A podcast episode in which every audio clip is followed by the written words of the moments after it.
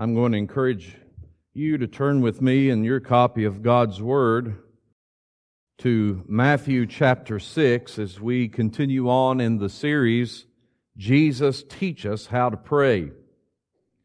And today we're going to be reading verses nine and go through thirteen.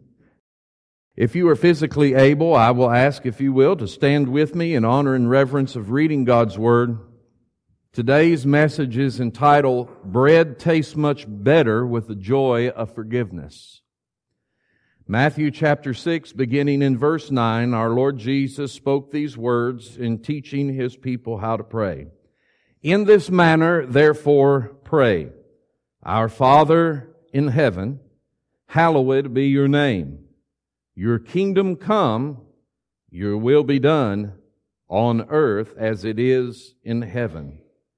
Give us this day our daily bread, and forgive us our debts as we forgive our debtors. And do not lead us into temptation, but deliver us from the evil one. Amen and amen. You may be seated. As we look at uh, three parts of this verse today, of verse thirteen, or verse twelve, in the beginning of verse thirteen, and forgive us our debts, or our trespasses, our sins, as we forgive those that have trespassed or sinned against us, and then do not lead us into temptation, but deliver us from evil or the evil one. All three of these could be a sermon in themselves, actually many sermons, and so to deal with these three together in one message does not give them their due, but we pray that the Holy Spirit will give us guidance and help today as we look into Him. You know, we're taught to ask for our daily bread. We looked at that last week. And give us this day our daily bread, our needs for each day, our strength, our nourishment needed for that day. But if we are in an unrepentant state, there's little joy with our bread. Because our relationship with the giver of bread, our Father in heaven, is not in a healthy state.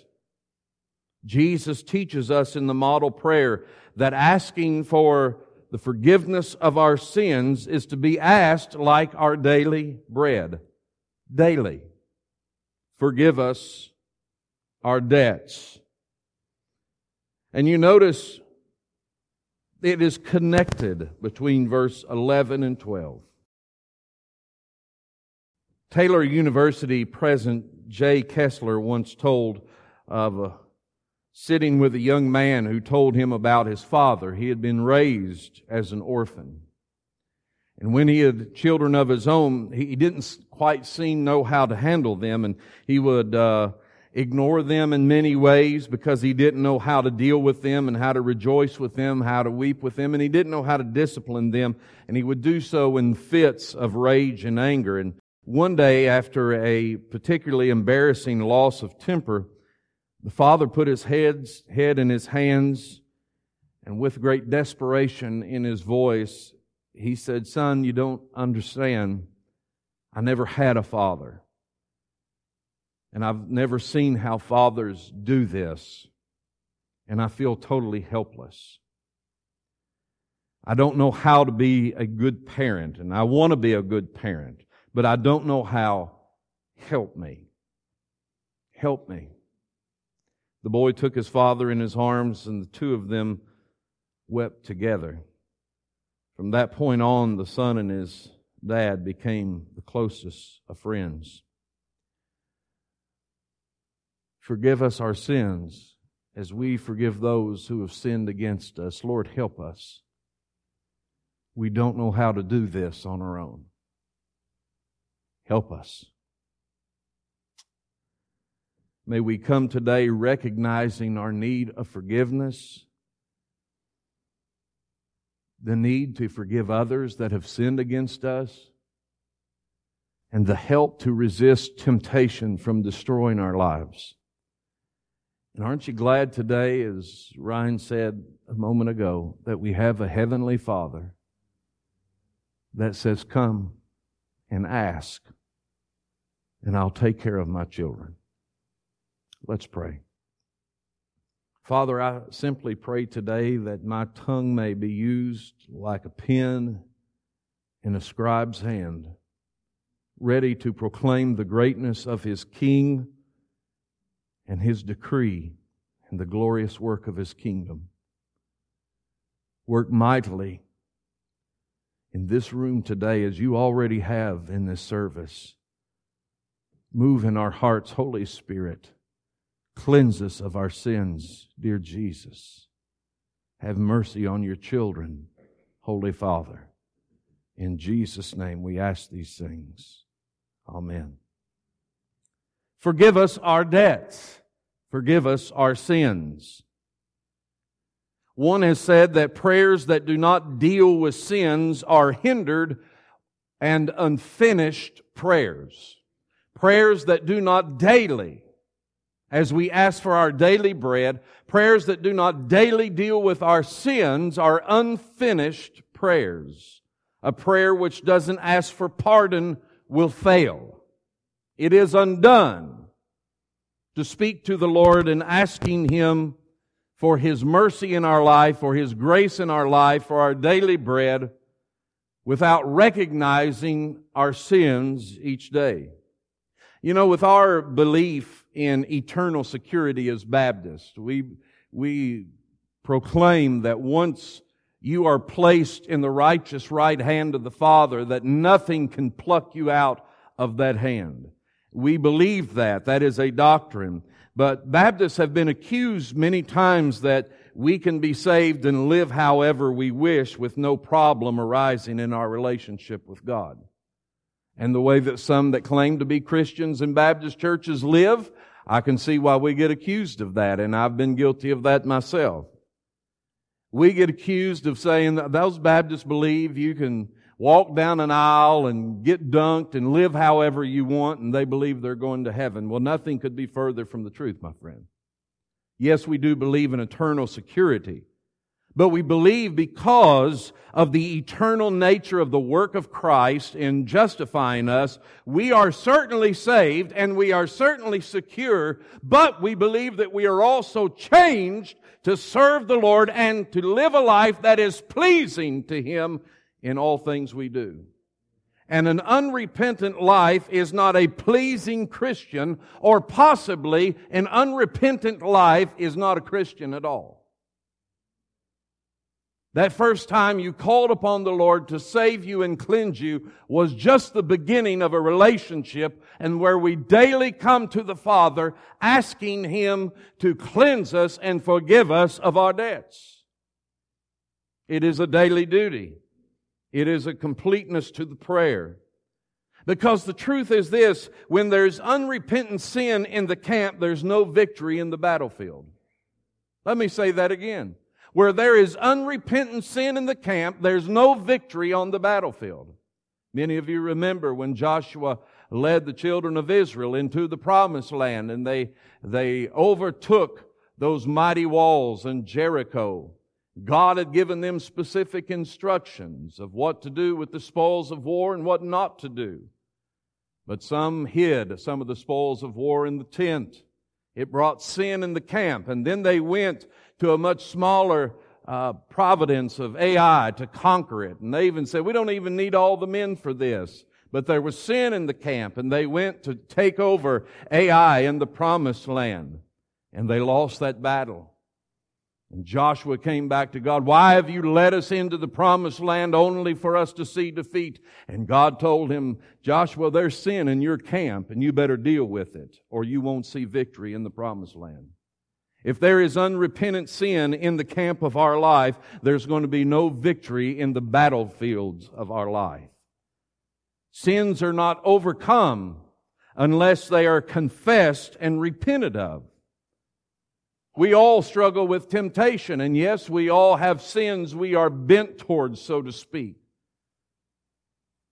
Many times we say, and, and today, especially in our day, uh, this is greatly used in our society and in our nation.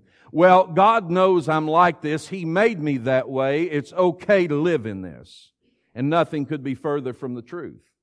And beloved, some of you, your minds went toward those of same-sex uh, cravings, but that also goes for your pride and your unforgiveness and a lying tongue. We can't use the excuse, well, God made me that way, and live in it. He wouldn't have given me the cravings. No, the cursed body made us that way. God created a perfect man and woman and said, it is good. And He put them in a perfect place, Eden, a beautiful world. But they chose to sin against God. And the wages of sin is death, and the body was cursed, and the earth was cursed. All of our leanings toward sin and temptation and lust do not come from God, but they come from the cursed bodies that we live in. And we cannot use the excuse that God made me this way. Sin will never be, and listen, if it was sin two thousand years ago, if it was sin six thousand years ago, if it was sin ten thousand years ago, it's sin in the eyes of God today. And it must be dealt with. But it will never be dealt with until we come to a point of repentance in our life. Sins are not overcome unless they are confessed and repented of. And this means that you will not overcome sin in your life until you agree with God that they are that, sins. And you ask forgiveness. And you turn from them, asking God's help to overcome them. Until then, you are chained to sin. And you are missing the mark and the glory of God. I realize I want to say something today, though, that this is a process of repenting and repenting more deeply. That is something I have personally asked for in my life the last few months. Lord, I say I repent, but help me repent more deeply. And that is a process in many ways. Some sins we overcome, God gives us the grace to totally remove them from our life. And their attack upon us immediately. Others linger, don't they? Somebody shake their head. Any of you all have a problem with sin, or you all got this? Am I? You all got this taken care of? If so, I'll just quit this sermon now. Some are a process, and we, as we daily confess and agree with God that there's sin in our life, and we confess and we agree with Him that they're keeping us from the life that God has designed for us to live. And we ask Him, God, help us and help us repent or turn more sharply or deeply in our life. God gives grace for that. Aren't you glad of that? How many of you have experienced that grace? God, grant me grace. Help me, Lord. Forgive us our debts. Complete the prayer. Ask God for forgiveness daily as you ask for your bread. I promise you, it makes the daily bread taste so much sweeter when all things are out on the table before God, holding nothing back. And what a glory it is that we have a Father. You're not going to shock Him. He already knows, and He wants to hear. And He wants to take those sins and cast them into the sea of forgetfulness. How glorious a truth that is today. How many friends that if you told them your deepest, darkest thoughts or troubles would walk away and leave you. And some of you have had that happen. But you have a heavenly Father. You have a Savior. You have a Spirit within you that will sit at the table and hear all the garbage come out of your life. And He will not run. And His love for you does not change. And He continues to push before you the daily bread for nourishment and forgiveness and cleansing of your sins. Lord, forgive us our debts. Forgive us our trespasses. Forgive us our sins. And help me repent more deeply. But only as we forgive those that have sinned against us. Matthew chapter six, in that same chapter, just a couple of verses down in verses fourteen and fifteen, Jesus still teaching in the Sermon on the Mount, right after the model prayer, the Lord's Prayer, says, "For if you forgive men their trespasses, your heavenly Father will also forgive you. But if you do not forgive men their trespasses, neither will your Father forgive your trespasses." Now this, I don't believe Jesus here in the Sermon on the Mount and the whole context of the sermon and who he's preaching to is saying if you never forgive anybody else right then that you're not a Christian. He is actually preaching the Christian's life, the kingdom life. But he is saying this, child of God, if you have unforgiveness toward other sins, your right relationship with God will be hindered when you ask forgiveness for your sins. And you will not experience the blessings and the open relationship that God desires for you to have with Him. Again, there will be sin in the camp. Charles Spurgeon said this, it, it, it would not be safe for God to forgive a man that will not forgive others. It's not safe. It's not God's nature to totally cleanse a man or woman that willfully does not forgive others that have sinned against them. And so the, the grief hardens our heart. The hatred, the anger hardens our heart and robs us of our joy and our relationship with our Father. We ask when someone has wounded us or wounded our family, our loved ones, how can I forgive them? And the answer is this. As God in heaven shed His blood and forgave me of my sins, an unworthy sinner. Then the second, forgiving others, is connected and accomplished through the knowledge of the first. If God forgave me, if He could save me, if He could forgive me, that in the eyes of God, they're sinners just like me, and I must forgive them just as God forgave me. Again, this is a process many times. There have been people in my life, I had this happen recently, that years ago I said, now I forgive them, and I would go long periods of time without even thinking about how they wounded some of my family. And then a few weeks ago I saw one in a public restaurant, and do you know those feelings came right back to me, and I had to deal with that forgiveness all over again. And I didn't want to at first, Sandy, but I've had to. They're sinners just like me. A young minister was troubled and uh, he came across an older minister, and the older minister said, son, what's wrong? And he said, well, my, my people of my church, they're just not acting right, or they're, there's sin among them and they're not doing what they need to do. And that just shocks me. And the old minister said, that shocks you? We're sinners. All of us. In need of grace and mercy and salvation. It shouldn't shock us when someone sinned, sins against us, because we've sinned against others. We've sinned against ourselves. We've sinned against God. It shouldn't floor us when someone else sins against us. And we need salvation just like they do, and they us. Is this always easy? No, it's not always easy. But it is possible through the power of God. Yes, it is possible, just as Christ cast our sins into the sea of forgetfulness. It is possible and it is necessary for a healthy and victorious relationship with your Father. Lord, forgive me as I forgive those that have sinned against me, because I have sinned against you and you have forgiven me, and so I will forgive them. Help me, Lord, forgive them.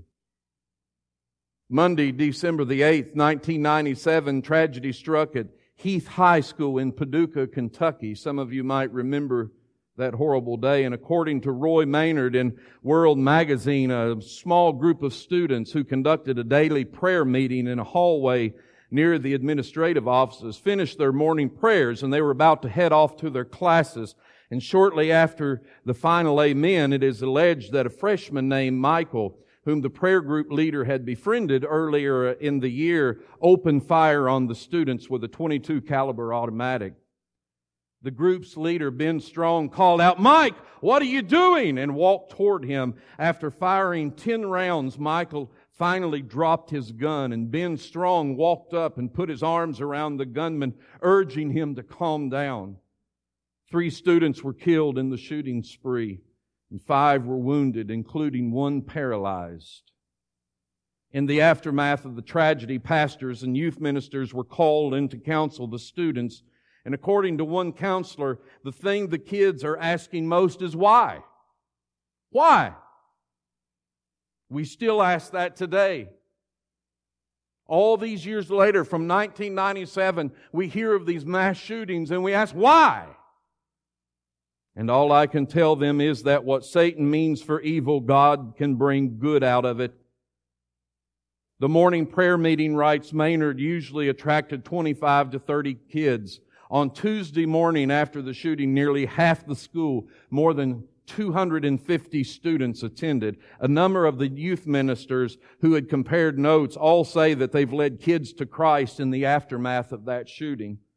And said Ben Strong, God's the only one who can turn to in something like this, and a lot of people are turning to Him, and I believe God can bring revival out of this terrible happening. And whatever happens, he said, one thing is sure, God, good through God can overcome evil. Listen to this. fifteen-year-old Melissa Jenkins, she was paralyzed in the shootings. And she was one of the first victims to send a message to the shooter, Michael. And she said this, tell Michael, I forgive him. Tell Michael, I forgive him. I'm in a wheelchair. I'm paralyzed from something I don't understand. But tell Michael, I forgive him. Easy, always, no. Powerful, yes. Necessary, yes. Forgive us our debts as we forgive those that have debts against us. And Lord, lead us not into temptation, but deliver us from the evil one. Now, as we have prayed for the guilt of sin to be removed, we now pray that we would not return to its foolishness. We're praying that the dog would not return to its vomit, that the pig would not return to its filth. Deliver us. Lead me not back into that sin, Lord Jesus, or those sins that I've asked forgiveness for, that You've cleansed me for.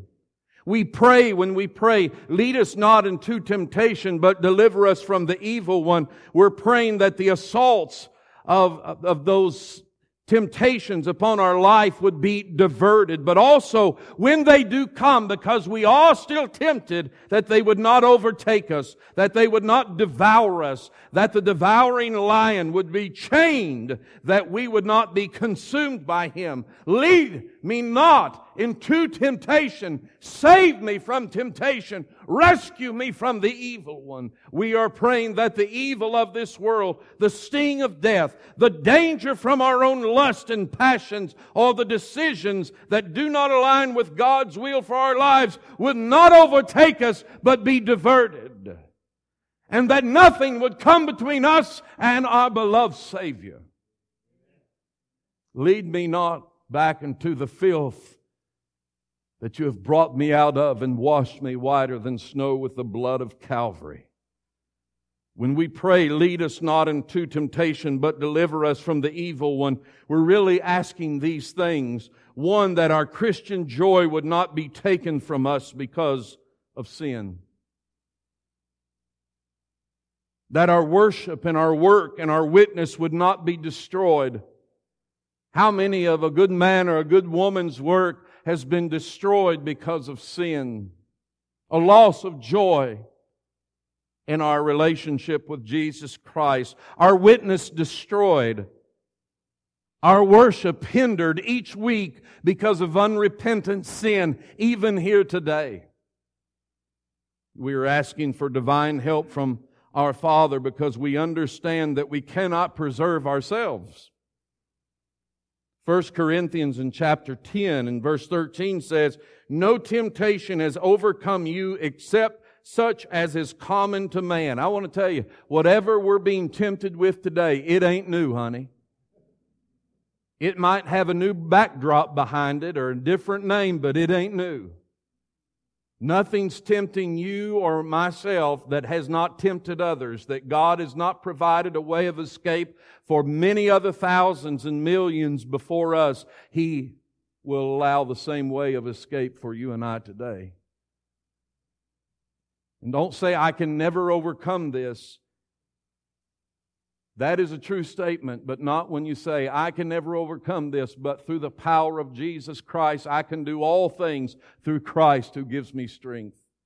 The rest of that verse says, no temptation has overtaken you except such as is common to men, but God is faithful, who will not allow you to be tempted beyond what you are able, but with the temptation will also make the way of escape that you may be able to bear it. God will not tempt you above what you are able to escape with His help. God is faithful to His Word, and He is faithful to His children.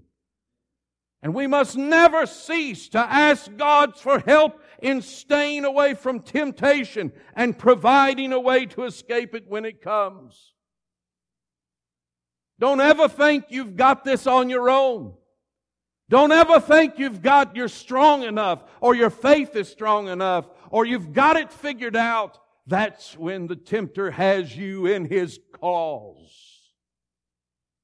D L Moody, the great pastor and evangelist out of Chicago in the late eighteen hundreds, he wrote this, and you listen to the words carefully. No person on earth is beyond the reach of the tempter. No person, not one of you here, is beyond reach of the tempter. None of us, including myself, none of us is beyond the reach of the tempter. Dad would remember a, a gentleman at our home church in Waco. He, he said these words in his Sunday school class one week, and he said, when I'm praying, Satan can't touch me. That was a boastful, arrogant statement. You want to know the truth? Satan almost destroyed his Christian witness, and he was used by others to bring great tur- turmoil in the church, and he thought he was doing right. Don't ever think you're beyond the reach of the tempter, my friend. D L Moody said, no person on earth is beyond the reach of the tempter. I used to think that when I got along in a certain distance in my Christian life, I would get beyond the tempter and he would have no more influence over me. I've given up on that. The tempter will follow you from the cradle to the grave, and the nearer you get to Christ, the hotter the fight will be. As someone has said, Satan aims high. When he wanted one to sell the Lord, he went to the treasurer of the company, Judas. And when he wanted one to deny him, he went to the chief apostle, Peter. Angels fell, even in heaven. Adam fell in paradise. And then he adds with an explanation point, think of it. None of us are beyond the reach of the tempter. None of us in our own strength are able to overcome even the own passions and lust of our flesh. The influence of the world even has affected the church and in America today. We're more worried about putting on a show for unbelievers than Christians coming together in holiness and worshiping. As one has said, more, more, we are more interested in entertaining the goats than feeding the sheep.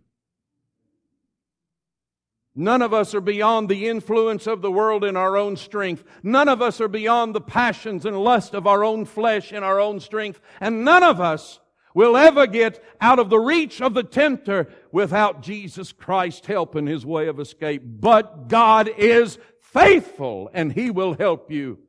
But we must ask.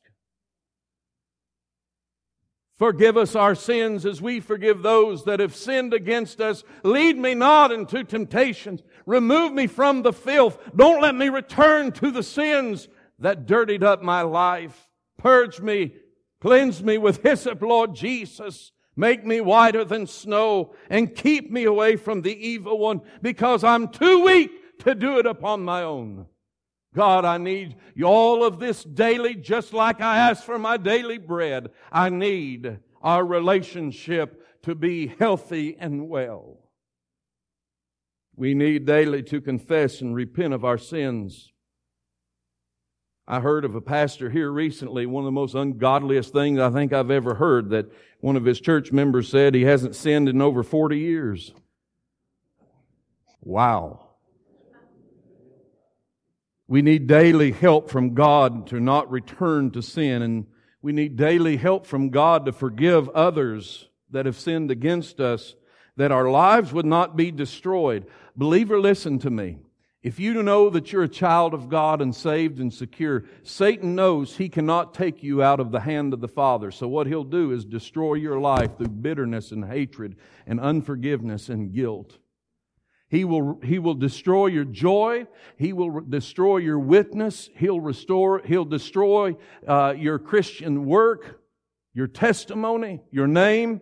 He knows he can't rob you of your soul, so he'll destroy all of anything that could be good here below. He wants to destroy our Christian joy and effectiveness. He wants it to be removed from us, and we must pray that it must not be daily. And for that matter, we pray, forgive us our debts as we forgive our debtors. Lead us not into temptation, but deliver us from the evil one. Would you bow your heads and close your eyes? Is there unrepentant sin in your life today? Is there unforgiveness in your life today? What about the temptations that are coming against you, that you're so close to succumbing to? I'm just asking you privately and silently, would you pray this prayer with me as the psalmist David prayed? Lord, create in me a clean heart, O God. And Father, would you renew a steadfast spirit within me? And Lord Jesus, would you restore to me the joy of your salvation? And would you uphold me by your generous Spirit? Amen.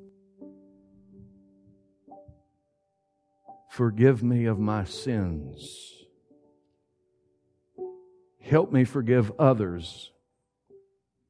And you know, sometimes, you know, Jesus is teaching us publicly and collectively as a whole about this prayer. But put that name of that person or that people that you need to forgive. God, would you forgive me of my sins as I forgive? And you fill in the blank. I cannot tell you how God will free you from hate and bitterness and anger and restore unto you the joy of your salvation when you ask Him, help me forgive others. Forgive me of my sins. Give me strength, Lord.